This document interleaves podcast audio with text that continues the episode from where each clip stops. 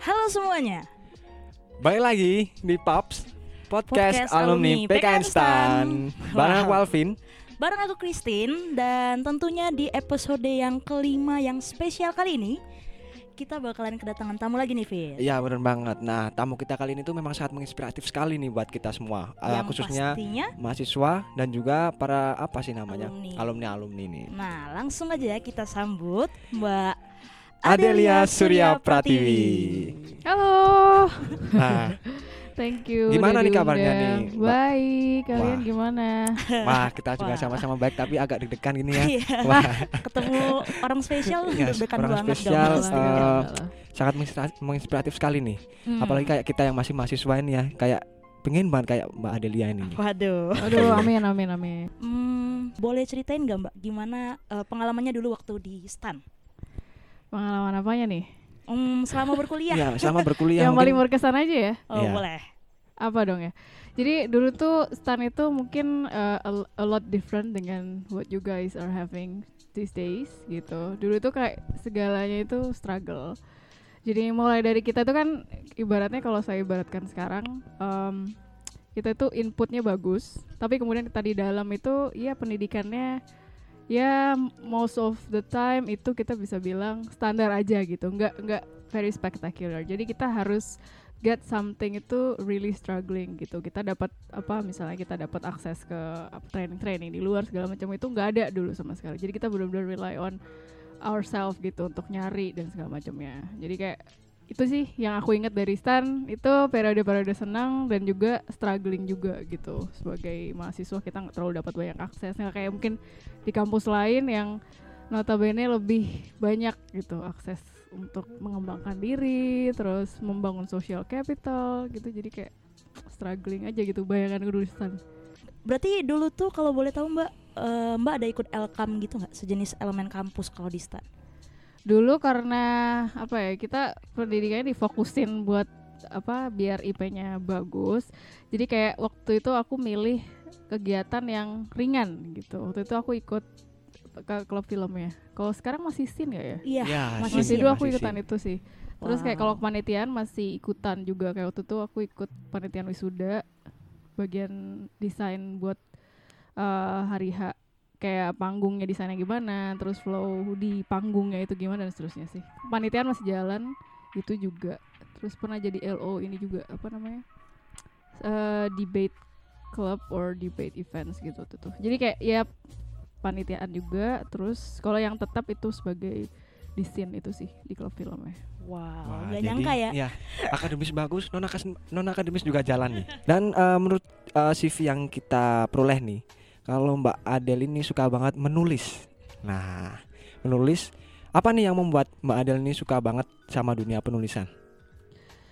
Eh, menulis itu dulu kan kalau dari awal kan sebenarnya emang nggak bergelut di bidang ekonomi makro kan jadi yang aku tulis tuh waktu kayak waktu ma- jadi mahasiswa aku ingat banget aku nulis di majalah Ciknya Kompas pernah jadi kayak emang dari dulu tuh suka nulis tapi lebih ke non fiksi awalnya. Eh. Sorry fiksi. Kebalik. Jadi fiksi awalnya. Terus kita eh terus waktu itu saya vakum terus habis itu masuk BKF terus terpapar isu-isu baru yang menurut saya oh hal ini kayaknya harus disuarakan gitu ke tempat lain. Jadi saya pengen melakukan itu. Maka salah satu media yang aku lakukan adalah menulis gitu. Jadi bener-bener uh, purely karena memang pengen menyuarakan ini. Pokoknya ini harus banyak orang yang dengar gitu. Dulu aku ingat banget ada uh, mantan bos ya alma- udah almarhum sekarang. Beliau waktu itu bilang kalau kalau kamu sepintar apa pun Del tapi kamu nggak nulis itu percuma. Kamu nggak menorehkan apa pun dalam sejarah gitu. Jadi kamu kalau misalnya orang pinter itu harus nulis. Jadi kalau secara personal sih itu sih waktu itu saya terngiang-ngiang sampai sekarang dari almarhum Wah, jadi Bos itu nih itu. yang bikin Mbak Adel senang banget menulis. Iya, tapi ternyata eh, kecintaan Mbak akan menulis ini udah ada dari waktu kuliah gitu ya Mbak. iya walaupun bukan yang tentang ekonomi Belum Emang yang berat-berat nih Jadi tentunya. pertama kali nulis fiksi itu kira-kira nulis tentang apa Mbak? Ah, malu. It, ya anggo- itu waktu di Cik itu tentang travel sih. Itu tentang travel. Terus aku kemarin nulis buku juga tentang traveling juga. Jadi itu sih. Tapi kalau yang lebih fiksi banget itu sebenarnya tidak dibuka di sini ya. Nulis di blog aja sih biasa. Tapi yang dipublikasikan benar-benar ya tadi di majalah atau di tadi di buku sendiri yang di Gramedia terbitin yaitu tentang traveling. Kayak apa ya? The Rich Journey from a Traveling gitu. Jadi Wow. jadi intinya Mbak Adel ini juga suka traveling gitu ya? lumayan sih enggak ya maksudnya lumayan lumayan deh lumayan lumayan Oh. aja takutnya kalau traveling dibandinginnya sama siapa travel blogger yang lain waduh Oh. jauh jauh jauh jauh Jauh-jauh. nah, gimana nih apa namanya cara Mbak untuk pertama kali memulai menulis? Gimana nih? Kalau eh, menurut saya sih itu sesuatu yang kita bangun dari lama ya. Jadi kita itu bentuk nature. Jadi kalian harus berpikir kalau misalnya saya pengen banyak nulis di usia sekian misalnya, pengennya lima tahun lagi saya pengennya gampang menulis. Jadi kalian harus pupuk dari sekarang gitu. Nah menurut saya itu dulu saya bisa nulis dan alhamdulillah bisa diterima. Waktu itu pertama kali attempt to send to Jakarta Post itu langsung dijawab oke is- istilah maksudnya langsung di accept sama mereka. Oke langsung dipublish gitu. Jadi waktu itu saya merasa oh lumayan juga ya gitu. Jadi saya waktu itu apa ya re- reflecting gitu. Mungkin ini karena udah dibangun dari awal gitu. Kayak misalnya mungkin dari kuliah kan banyak tugas-tugas esai segala macam terus pas di BKF juga banyak nulis misalnya nota dinas yang berat-berat yang dua tiga halaman nota dinas tuh anyway kayak memo gitu sih policy memo. Jadi udah terlatih lah gitu. Jadi intinya menurut aku latihan. Itulah kenapa waktu itu cuma pertama kali nyoba terus dapet gitu. Jadi mungkin kalau eh, teman-teman yang belum terbiasa nulis dibiasain dulu. Jadi menurut aku sih awalnya itu membiasakan diri. Jakarta Post. Wah. Itu kan terkenal susah banget nih ya. Buat apa sih? namanya? Apa Maksudnya namanya? terkenal banyak yang Terkenal gagal banyak yang gitu. gagal. Oke, susah oke. sekali. I didn't know that Nah, jadi gimana nih ceritanya bisa memperoleh kesempatan menulis secara resmi di kolom opini Jakarta Post tadi? Apakah cuman sekedar submit iseng? aja Apa? submit jadi kamu Oh. kayak waktu itu ya kan itu kan open ya op- op- opinion section itu ada tiga artikel setiap harinya terus dia open jadi kayak ada in- eh, emailnya gitu setiap koran ada kayak gitu. Jadi kalau anda mau mengirimkan opini bisa ke email ini gitu misalnya. Mereka cuma kasih syarat berapa ratus kata berapa ribu atau ratus kata. Ya udah kita kirim aja gitu. Coba aja gitu. Waktu itu kebetulan banget mungkin karena isunya juga sesuatu yang baru mungkin dinilai idenya bagus penulisannya juga lumayan efektif ya udah jadi dapet gitu Oh, Lumayan jadi- coba dulu aja Jadi kalian harus berani mencoba gitu ya. Nah, selain di Jakarta Post pernah ngirim ke mana aja sih, Mbak? Atau mungkin pernah diterbitin di mana aja selain Jakarta Post? Eh, selain Jakarta Post yang Indonesia tuh Republika. What? Terus kalau yang media biasa kayak maksudnya media internal, aku waktu tahun berapa ya? Tahun lalu deh. Itu satu tahun tuh jadi pengelola rubrik economic update-nya media keuangannya Kemenkyu. Terus sekarang dewan redaksinya Warta Fiskal. Jadi ya kalau em, waktu di media keuangan tuh rutin nerbitin kayak satu kolom itu terdiri dari let's say 1500-an kata deh di majalah itu. Itu kalau lokal. Kalau koran sih memang hanya Republika sih yang Oh, Indonesia.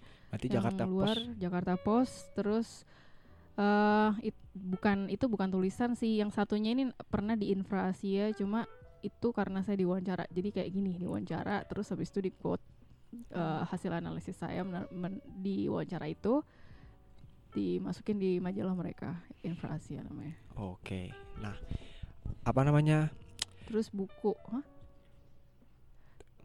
Buku. Soul Traveler juga itu eh tentang yang traveling tadi. Jadi bukan bukan yang tentang ekonomi tadi kirain yang ngomongin ekonomi. Jadi jawaban itu. Itu terus eh, Soul Travelers itu itu diterbitin oleh Gramedia itu ada barengan sama 40 30-an penulis lain. Jadi eh, tapi udah ca- sampai cetakan kedua cuma kayaknya nggak diperpanjang sampai ketiga. Terus eh, buku yang di Gramedia lagi judulnya Urbanization, Human Capital and Regional Development: The Indonesian Experience. Ini terbit baru banget tahun 2019. Itu saya termasuk dalam eh, sekitar berapa ya belasan penulis yang lain yang kalau nggak salah dari BKF dan dari Universitas Indonesia atau ada lagi yang lain mungkin aku lupa. Nah itu tahun ini. Jadi itu sih. Terus uh, kan tadi kan uh, selain apa namanya menulis tentang makroekonomi kan, uh, makroekonomi yang berat-berat tuh sama soul travelers. Yes. Nah, Itu kan dua apa ya namanya dua genre yang berbeda mungkin ya.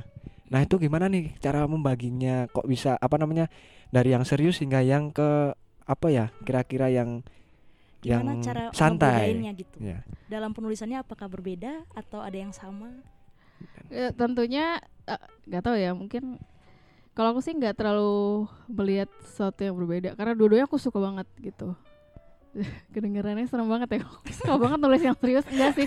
Karena itu eh, adalah salah satu ya kebetulan yang aku tulis tuh pasti sesuatu yang aku passion. Jadi itu semua enjoyable ketika melakukannya gitu. Walaupun yang serius kelihatannya yang serius tapi itu sebenarnya sesuatu yang aku passion banget. Waktu itu misalnya tentang biaya infrastruktur.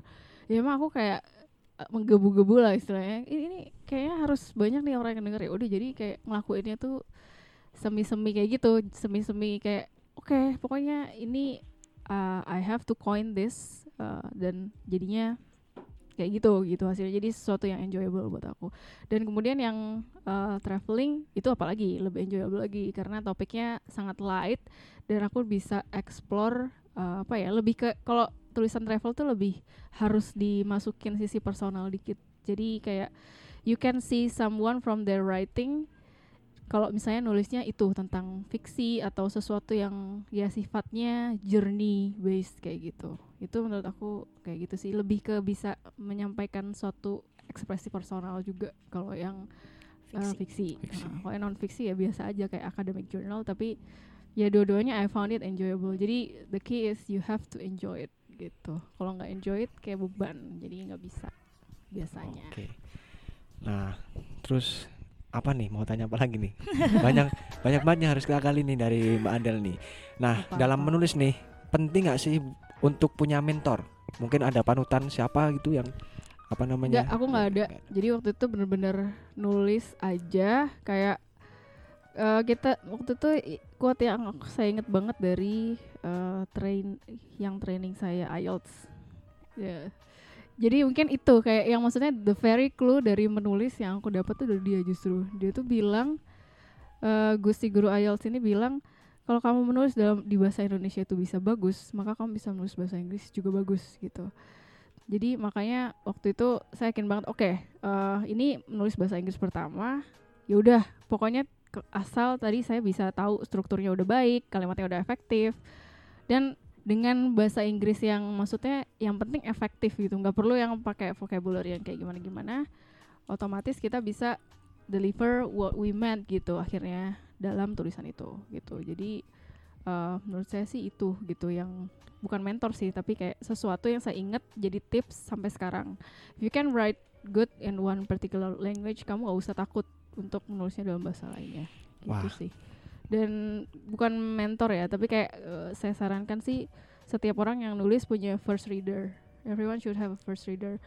Jadi kalau saya sih dulu selalu dibaca sama seorang let's say pokoknya satu orang yang tetap gitu. Jadi dia tahu mulai dari awal tulisan kamu tuh kayak gimana dan gimana istilahnya perkembangannya. Jadi dia bisa tahu gimana memperbagusnya gitu. Jadi you all should have one one person that will read everything yang kalian tulis gitu. Oke. Siapa nih first readernya Mbak tadi? oh Oh. aku dulu ya pacar sekarang jadi suami kayak gitu sih Wah. jadi karena dia juga bukan bidangnya tuh bukan makroekonomi jadi ya udah dia paling pas deh jadi kalau orang mungkin makroekonomi mungkin jadinya mengkritik terus kita Ya. jadi ciut sendiri oh nggak jadi deh kalau gitu kayaknya tulisan saya jelek gitu tapi dari luar dari bidang luar biasanya mereka yang mereka kasih input itu how efektif gitu. Kalian bacanya itu ngena atau enggak gitu. Which is Hmm. bener yang kita pengen dapet tuh ngena atau enggaknya. Itu sih. Berarti sampai sekarang ketika menulis eh, artikel-artikel yang Mbak tulis sekarang itu masih dibaca sama first readernya Mbak. Masih, masih. Sekarang saya pasti lempar dulu kayak aneh gak sih ini? Bisa bisa dimengerti nggak? Kan kadang-kadang kalau apa ya kita kan bukan native speaker, maksudnya aku biasa nulis bahasa Inggris eh, pasti ada suatu ketidakpedean. Ya udah, jadi harus ada yang baca. oke saya ngerti ya udah kalau gitu langsung masukin Jakarta Post jadi reviewernya bukan siapa-siapa melainkan teman sendiri yang mungkin tidak tahu apa-apa tentang tulisannya sekedar pembaca aja Oke. tuh Nah, Pernah nggak sih kak apa namanya eh, waktu menulis tuh kan jadi buntu gitu loh? Oke, jadi gini, nulis itu kan by based on research itu kalian tuh 80% tuh kalian ngerevisi. Jadi the actual writing itu cuma 20% gitu. Jadi kalau kalian tulis eh, buat saya itu jangan langsung type gitu. Itu kalau saya sering eh, bicara di beberapa sharing session tulisan kayak gitu. Jangan langsung type itu karena kamu akan kayak too much apa kayak yang mikir sesuatu pengen muncul jadi nggak muncul bisa bisa kayak gitu. Jadi jangan langsung type kalian bikin dulu kerangkanya. Kayak apa yang mau kalian jawab melalui esai kalian. Tak kayak gitu terus bikin kerangka kecil yang bisa dikembangkan data harus sudah ada. Jadi ketika kalian nulis kalian udah punya gambaran dari awal sampai akhirnya tuh kayak apa gitu tulisan itu. Jadi terus ada satu lagi tips yang saya dapat dari waktu itu pelatihan yang pemerintah siapa saya lupa. Jadi dia kasih tips namanya free writing. Jadi kalau eh, sebelum bikin kerangka misalnya kalian coba aja. Misalnya nulis tanpa revisi tanpa jeda tanpa mikir ini kalimatnya efektif atau enggak ini bodoh atau enggak kedengaran idenya tulis aja semua dulu sam- awal sampai akhir. Jadi kalian kayak terbiasa untuk menyuarakan apa pun gitu yang di kepala revise-nya nanti aja gitu. Itu tips yang lumayan bagus juga. Kalau yang tidak terbiasa menulis. Tapi kalau yang udah terbiasa tadi langsung aja bikin kerangka terus baru deh di type biar nggak tadi nggak keblok tengah-tengah. "Hah, tadi gimana idenya? Udah sampai mana? Segala macam kok. Tiba-tiba sampai sini kok tiba-tiba jadi jelek. Ya sebaiknya nggak sebaiknya bikin kerangka dulu. Oke. Nah, terus gimana nih cara jaga apa namanya konsistensi di bidang penulisan? Biasanya kan eh, bosen gitu ya. Hab- Habis nulis satu buku, ah udahlah, nggak mau nulis lagi gitu nih. Terus gimana cara jaga konsistensinya itu? ini kayak yang habis menerbitkan satu terus kalau nggak menerbitkan kayak feel pressure gue kok nggak nerbitin lagi. Gi- ya itu itu tuh honest tuh aku ngerasain. Tapi kayak buat apa? Kan tuli- tulisan tuh bukan maksudnya kita bukan penulis yang eh, apa depend our life on writing. Enggak kalau aku sih ya kalau aku enggak cuma eh, waktu itu sempat ngerasa kayak gitu kayak jadi ada pressure to be productive gitu loh. Kok sampai misalnya berapa bulan belum belum nerbitin gitu. Tapi kembali habis itu reevaluate aja sih tujuannya mau nulis itu buat apa. Kalau memang memang belum ada sesuatu yang pengen kita sampaikan ya udah don't write for sports gitu. Jadi ketika ada ide atau suatu yang pengen disampaikan baru deh nulis. Jadi itu sih kayak konsistensinya dijaga dengan tadi mengkonsistensikan passionnya itu ya kalau misalnya ada sesuatu yang baru tulis kalau enggak ya udah memang waktu yang vakum gitu kan nggak usah Hmm. di pressure juga gitu Oke, nah ini udah masuk ke puncak ya. Kita mau tanya nih tips dan trik untuk memulai menulis nih buat mungkin penulis-penulis pemula mungkin ya yang baru mau memulai menulis gimana sih?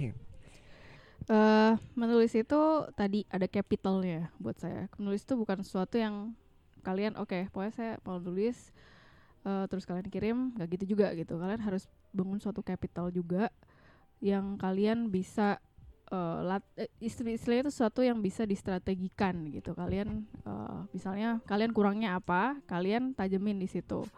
Jadi kalian jangan malu-malu untuk mengevaluasi diri sendiri, kalian bagusnya di mana, kalian cocoknya di media apa, itu dulu gitu. Jadi yang sering saya bilang tuh tiga. Ya, jadi pertama strategi, minat, terus eksekusi gitu. Jangan eh, lama-lama di minat dan strategi aja, tapi kan harus cepat nulis, latihan terus dan tadi yang kayaknya the entire conversation saya udah sampaikan kalau harus ada eh, yang jadi istilahnya eh yang jadi first reader, let's say buat kita gitu. Dan jangan lupa pokoknya manfaatkan tadi di part strategi itu manfaatkan apa yang kalian punya di sekitar. Siapa tahu kalian kan semuanya tuh lahir dari gossiping ya. Jadi kamu chat sama teman-teman, kalian tiba-tiba dapat ide, terus kalian langsung aja tulis gitu. Jadi eh, selalu manfaatkan capital-capital yang kalian mungkin nggak rasa itu merupakan capital gitu di sekitar kalian. Jadi mulai dari situ latihan, terus tadi pilih yang kalian benar-benar bisa dan passion. Wow. Tuh Tuh. Nah, ini Terakhir nih, terakhir nih. Kamu aja yang tanya, Kak. Kira-kira mm, pesan-pesan apa nih yang mau disampaikan buat teman-teman mahasiswa PKN STAN yang masih kuliah nih, Mbak?